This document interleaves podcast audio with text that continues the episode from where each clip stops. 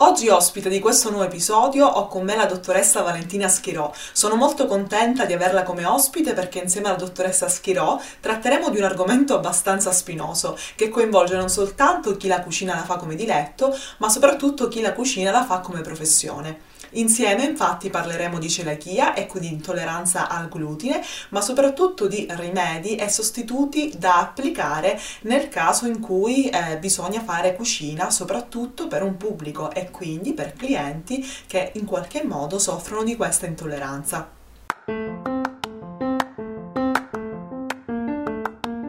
Floriana Fontana presenta Diario dei Capricci di Flo podcast. Benvenuti, io sono Floriana, una chef blogger con un passato da giurista.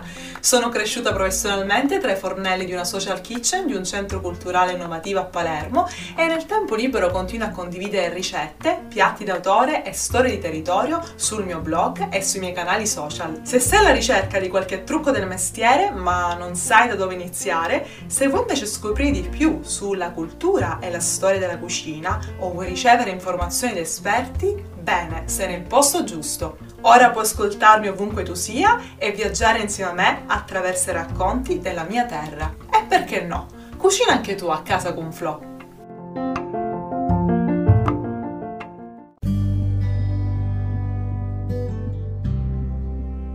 Allora Valentina, prima di tutto benvenuta, sono molto contenta come ho già detto di averti come ospite per la prima volta nel mio podcast e insieme cerchiamo di abbattere questo gigante. Partiamo dal dare una definizione di intolleranza al glutine e quindi di celiachia e poi a piccoli passetti procediamo con il resto. A te la parola Valentina. Innanzitutto grazie Floriana per avermi invitata.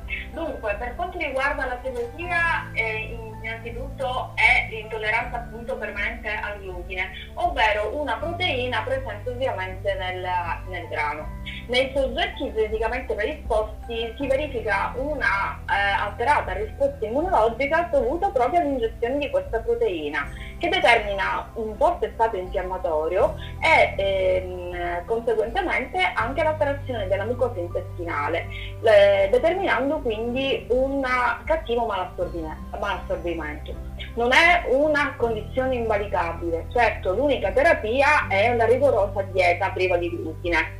Mi rendo conto che l'assenza del glutine nella preparazione dei piatti che normalmente appunto vengono proposti ovviamente incide negativamente, però esistono dei vari sostituti che comunque possono permettere ai soggetti intolleranti di poter mangiare i piatti a loro più graditi. E solitamente quando appunto si manifesta questa patologia, questa intolleranza, non necessariamente si rileva subito nella prima parte di vita dell'uomo, no? Si può anche manifestare negli anni seguenti? Assolutamente sì. Della celiachia esistono diverse forme. Quella classica, che è prevalente nei bambini, nei quali appunto si manifesta la diarrea cronica, l'arresto della crescita, il calo ponderale, ma anche anemia, dolori addominali e così via. Ma esistono anche altre forme, come per esempio quella subclinica, che è tipica dell'età adulta, quindi si manifesta più tardivamente, ma esiste anche una celiachia silente, dove il soggetto presenta l'alterazione della mucosa intestinale ma in assenza di sintomi clinici.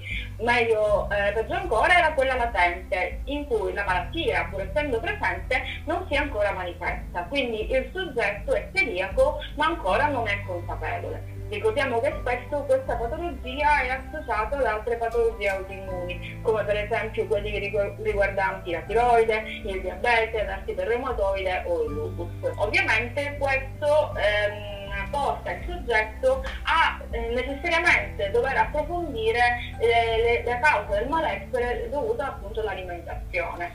Spesso il soggetto è portato a pensare di avere inizialmente dei problemi legati ad esempio alla sindrome del colon irritabile, sì. Però esami più approfonditi e la valutazione con lo specialista ovviamente permetterà un'attenta valutazione e la risoluzione del problema, ovviamente. Ma chi ovviamente è intollerante al glutine praticamente non è in grado di poter assimilare il glutine, o comunque di riuscire in qualche modo a digerirlo, o sono delle problematiche un po' più complesse? È una problematica molto più complessa, in quanto la presenza del glutine scatena e innesca la reazione del sistema immunitario, perché vede questa proteina come tossica, come dannosa per l'organismo. Ovviamente la reazione del sistema immunitario a livello appunto della mucosa intestinale scatenerà una forte infiammazione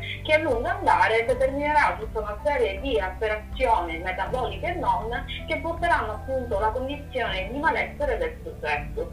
Questa condizione, se non viene prontamente trattata, oltre a determinare la sintomatologia appunto che ti ho recentemente elencata, a lungo andare rappresenta un elevato fattore di rischio per una patologia molto più importante, come per esempio il tumore maligno dell'intestino, del cavo orale, della faringe o dell'esofago. Quindi bisogna prontamente valutare, fare una diagnosi, e si deve necessariamente appunto seguire una dieta priva di glutine. Al momento non esistono farmaci o terapie alternative che ne permettono ovviamente l'introduzione. Diciamo che la patologia è una patologia ovviamente che deve essere di una certa rilevanza, ma la soluzione diciamo è molto più semplice. Mi rendo conto che comunque il glutine è un ingrediente, definiamolo tale, ampiamente presente nell'industria alimentare, sì, e non sempre è facilmente visibile e rintracciabile se non si è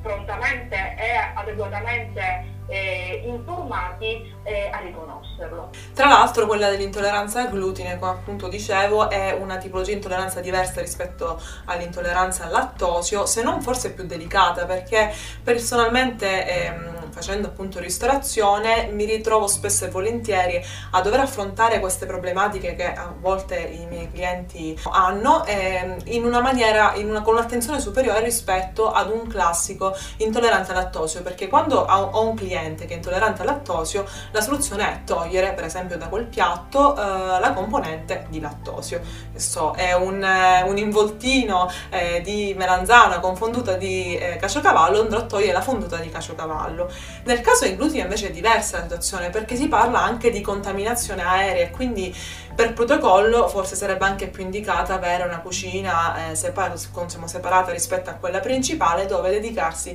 principalmente a cucina senza glutine. Ora, io pensavo, da questo punto di vista ci sono sicuramente dei sostituti, come tu appunto anticipavi, ma questi sostituti alla fin dei conti sono conosciuti, non sono conosciuti, perché c'è molta disinformazione anche non soltanto tra la gente comune, ma anche proprio in ambito di ristorazione. Se noi parliamo di componenti alimentari diciamo come le glutine, che riguardano alimenti quali il pane, le torte, i carboidrati principalmente, sostanzialmente che sostituti possiamo utilizzare? Abbiamo una farina, che è una farina per esempio 00, che tra l'altro se non sbaglio è molto sconsigliata, ma noi come possiamo andare a sostituire questi elementi che in alcuni casi sono essenziali? Dunque, oltre ad alimenti dietetici analoghi, tradizionali, che troviamo già preparati, delle farine alternative può essere ad esempio quella di riso, di mais,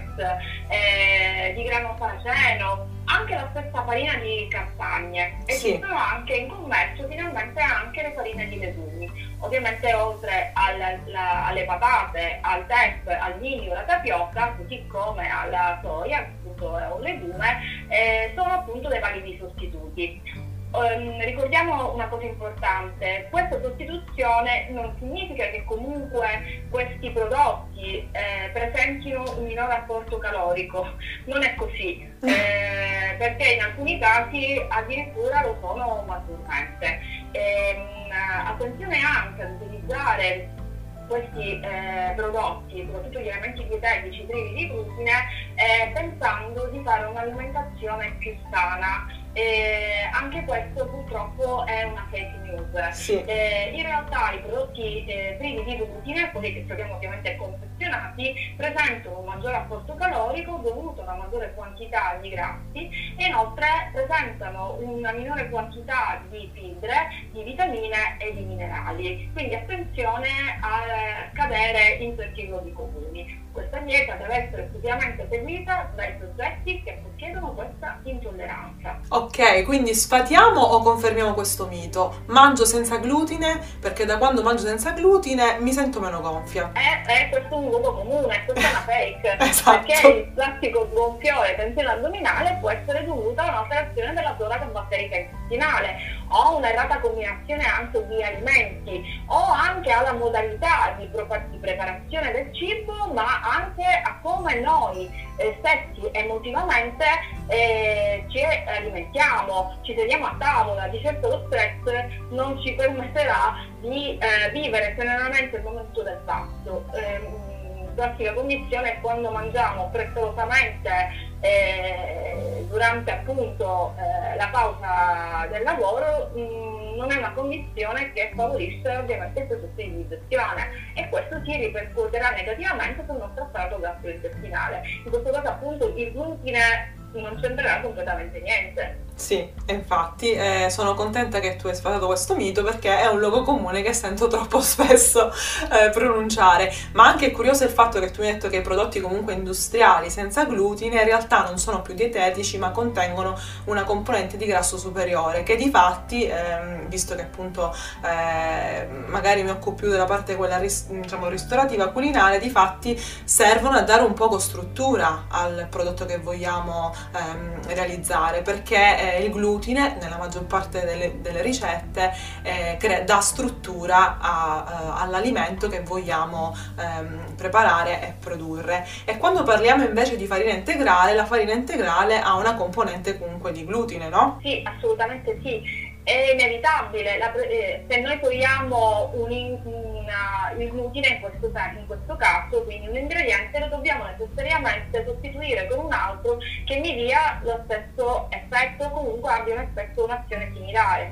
Il glutine è inevitabile, dà una certa consistenza, una trama, ma anche colore al cibo che noi stiamo mangiando, quindi tutte caratteristiche molto accattivanti e anche dal punto di vista soprattutto del nostro palato. La sostituzione ovviamente, purtroppo o per fortuna, dipende ovviamente i punti di vista, non è paragonabile e di conseguenza devo aggiungere nella mia preparazione tutta una serie di ingredienti che mi permettono di ottenere un risultato molto simile al prodotto equivalente. Sì, è proprio così, perché spesso e volentieri mi sono ritrovata a utilizzare farina di riso per preparare dei dolci, anche la farina di castagno ho utilizzato e devo dire che la preferisco, la farina di riso ha un sapore meno invadente e poi dà una maggiore struttura soprattutto alle torte, quando parliamo di torte di forno, ma anche allo stesso tempo mi sono ritrovata a cuocere della pasta appunto senza glutine, pasta preparata con farina di riso. I tempi di cottura erano necessariamente superiori rispetto alla pasta preparata con farina di grano duro, ma anche il sapore è differente, cioè ovviamente prima di servire un piatto al cliente dobbiamo necessariamente assaggiarne la sapidità, il sapore e tutto, e io mi chiedo, dicevo, ma come fanno a mangiare una pasta simile? Perché è completamente un prodotto diverso rispetto a quello a cui noi siamo solitamente abituati. Sì, questo è inevitabile. Ma necessità fa virtù, è una questione di salute, quindi occorre educare il palato. Se si è coscienti e correttamente, come dicevo, informati ed educati, viene spontaneo da parte del paziente mangiare quel determinato alimento. Anche meno di 10 anni fa di celiachia ancora non se ne parlava tanto ed era forte la difficoltà da parte dei soggetti appunto che ne soffrivano poter trovare dei vari sostituti anche ad un prezzo favorevole, modico, infatti. Questi prodotti che ancora non si trovavano, comunque si trovavano difficilmente al supermercato, ma si trovavano nei negozi specializzati o comunque prevalentemente nelle farmacie, avevano appunto un costo particolarmente esorbitante. Sì, difatti io penso che adesso ci si sta un po' indirizzando verso questa strada, anche perché purtroppo, non so se è dovuto anche dalla tipologia di alimenti che negli anni, se non nei secoli, abbiamo anche in alleggerito dal punto di vista industriale, questo fenomeno della celiachia si sta un po' come moltiplicando, no? Oppure prima non si conoscevano le cause e quindi si ignorava, può anche darsi questo, no? Assolutamente sì. Quest'ultima cosa che hai detto è esatta. La percentuale prima era nettamente inferiore perché c'era scarsa informazione, non se ne conosceva, si conosceva poco riguardo le informazioni riguardanti questa malattia e si faceva una scarsa diagnosi. Certo, ma l'intolleranza al glutine, e così ci avviciniamo anche verso la conclusione, l'intolleranza al glutine si può manifestare anche dal punto di vista cutaneo? Anche. Senz'altro, perché giustamente essendo una malattia autoimmune, questa può dare anche una sintomatologia a livello cutaneo. In ogni caso la condizione di malassorbimento, che è inevitabile, come in cui questa patologia appunto non viene ancora curata e trattata, determina appunto una carenza nutrizionale, tra queste anche vitamine e minerali che ovviamente necessitano, sono fondamentali per la salute della nostra salute. Sì, proprio così. Quindi alla fine dei conti è sì un gigante, quello della appunto intolleranza al glutine. Si può rimediare, sì, si può rimediare attraverso sostituti, sicuramente cambieranno i dosaggi perché la componente strutturale che mi dà una farina di grano duro non me la darà certamente una farina di castagne, di riso o di legumi. Bisogna stare attenti, cioè noi primi della ristorazione penso che abbiamo questa responsabilità nei confronti anche del cliente, è una questione anche un po' di etica professionale, però ti posso dire che non è sempre semplice per chi sta dietro i fornelli riuscire a tutelare il cliente, soprattutto nel caso di condizioni di cucine condivise e quindi non separate come da protocollo. A proposito, Valentina, giusto per comunque scendere un po' nei dettagli e anche vedere un po' quello che è l'aspetto di chi vive queste patologie, ti è mai capitato di avere dei pazienti intolleranti al glutine e di aver mai sentito una loro condivisione rispetto anche al disagio che a volte loro possono trovare di andare a mangiare fuori o di avere un momento conviviale con gli amici? Assolutamente sì, in presenza di intolleranza al glutine, ma in presenza di qualsiasi altra patologia, diciamo che il problema principale è che il soggetto l'affetti. E nel momento in cui finalmente scatta l'accettazione appunto della condizione nella quale si trova, ci può essere un cambiamento. Se non c'è tutto questo, ovviamente il trattamento sarà facile. Ricordiamoci che è sbagliato anche pensare che si possa fare il cosiddetto stop and go, ovvero tutto un periodo senza alimenti, senza produrre il glutine e poi magari lo riprendo. E questa è una condizione che non si può assolutamente fare. E mi rendo conto che se la patologia non viene accettata, ovviamente a lungo andare il soggetto potrà pagare a caro prezzo questa scelta. Sì, piccola appunto parentesi, velocissima, e concludiamo qui la nostra intervista. Mi è venuta in mente mentre tu parlavi, la celiachia, nelle donne che vogliono comunque avere una gravidanza o che sono in gravidanza, può causare dei problemi sia alla mamma e al futuro nascituro? Beh, innanzitutto la celiachia non viene trattata, intanto la donna può avere problemi di fertilità. Quindi partiamoci ancora prima. Ecco, ancora prima di procreare, facciamoci qualche domanda. Assolutamente sì. Nel caso invece degli uomini può incidere anche sulla fertilità? Assolutamente sì, perché ovviamente alterando anche la tiroide, la funzionalità della tiroide può anche incidere direttamente o indirettamente sulla fertilità dell'uomo. Quindi da qui vediamo come in realtà il nostro corpo è tutto ben collegato, basta che ci sia qualcosa che non funziona, automaticamente ne risente anche tutto il resto. Valentina, io ti ringrazio per la tua disponibilità e anche per averci accompagnata in questo viaggio alla scoperta di questa intolleranza che difatti negli ultimi anni è aumentata in maniera esponenziale, ma soprattutto anche ad averci dato questa visione un po' diversa, più strettamente legata a quello che è l'aspetto culinario, perché spesso e volentieri mi ritrovo ad avere domande da parte di chi mi segue, come posso preparare una pizza, però io sono intollerante al glutine. In realtà lo si può fare, possiamo giocare di sostituti, ovviamente anche lì andando a dosare con un occhio maggiore di attenzione. Grazie Valentina. Grazie per l'invito. È stato veramente un piacere, spero di sentirci presto e di tornare a trattare insieme di nuovi argomenti che uniscono un po' l'alimentazione con il mondo della cucina. Ci sentiamo presto e ci vediamo, spero, presto. Alla prossima. Alla prossima. Bene, se volete seguire la dottoressa Valentina Schirò sui suoi canali social, la trovate su Facebook e Instagram come Valentina Schirò. Se invece siete di Palermo e volete prenotare una visita medica o una consulenza con la dottoressa Schirò, vi suggerisco di contattarla al suo numero cellulare 324 825 7697. Riceve presso lo studio Agorà di Corso Calatafimi numero 487. Spero che anche questa volta questo episodio possa esservi stato utile e ci vediamo presto, anzi ci sentiamo presto con nuovi episodi e tanti altri argomenti da vedere insieme. Un abbraccio e a presto!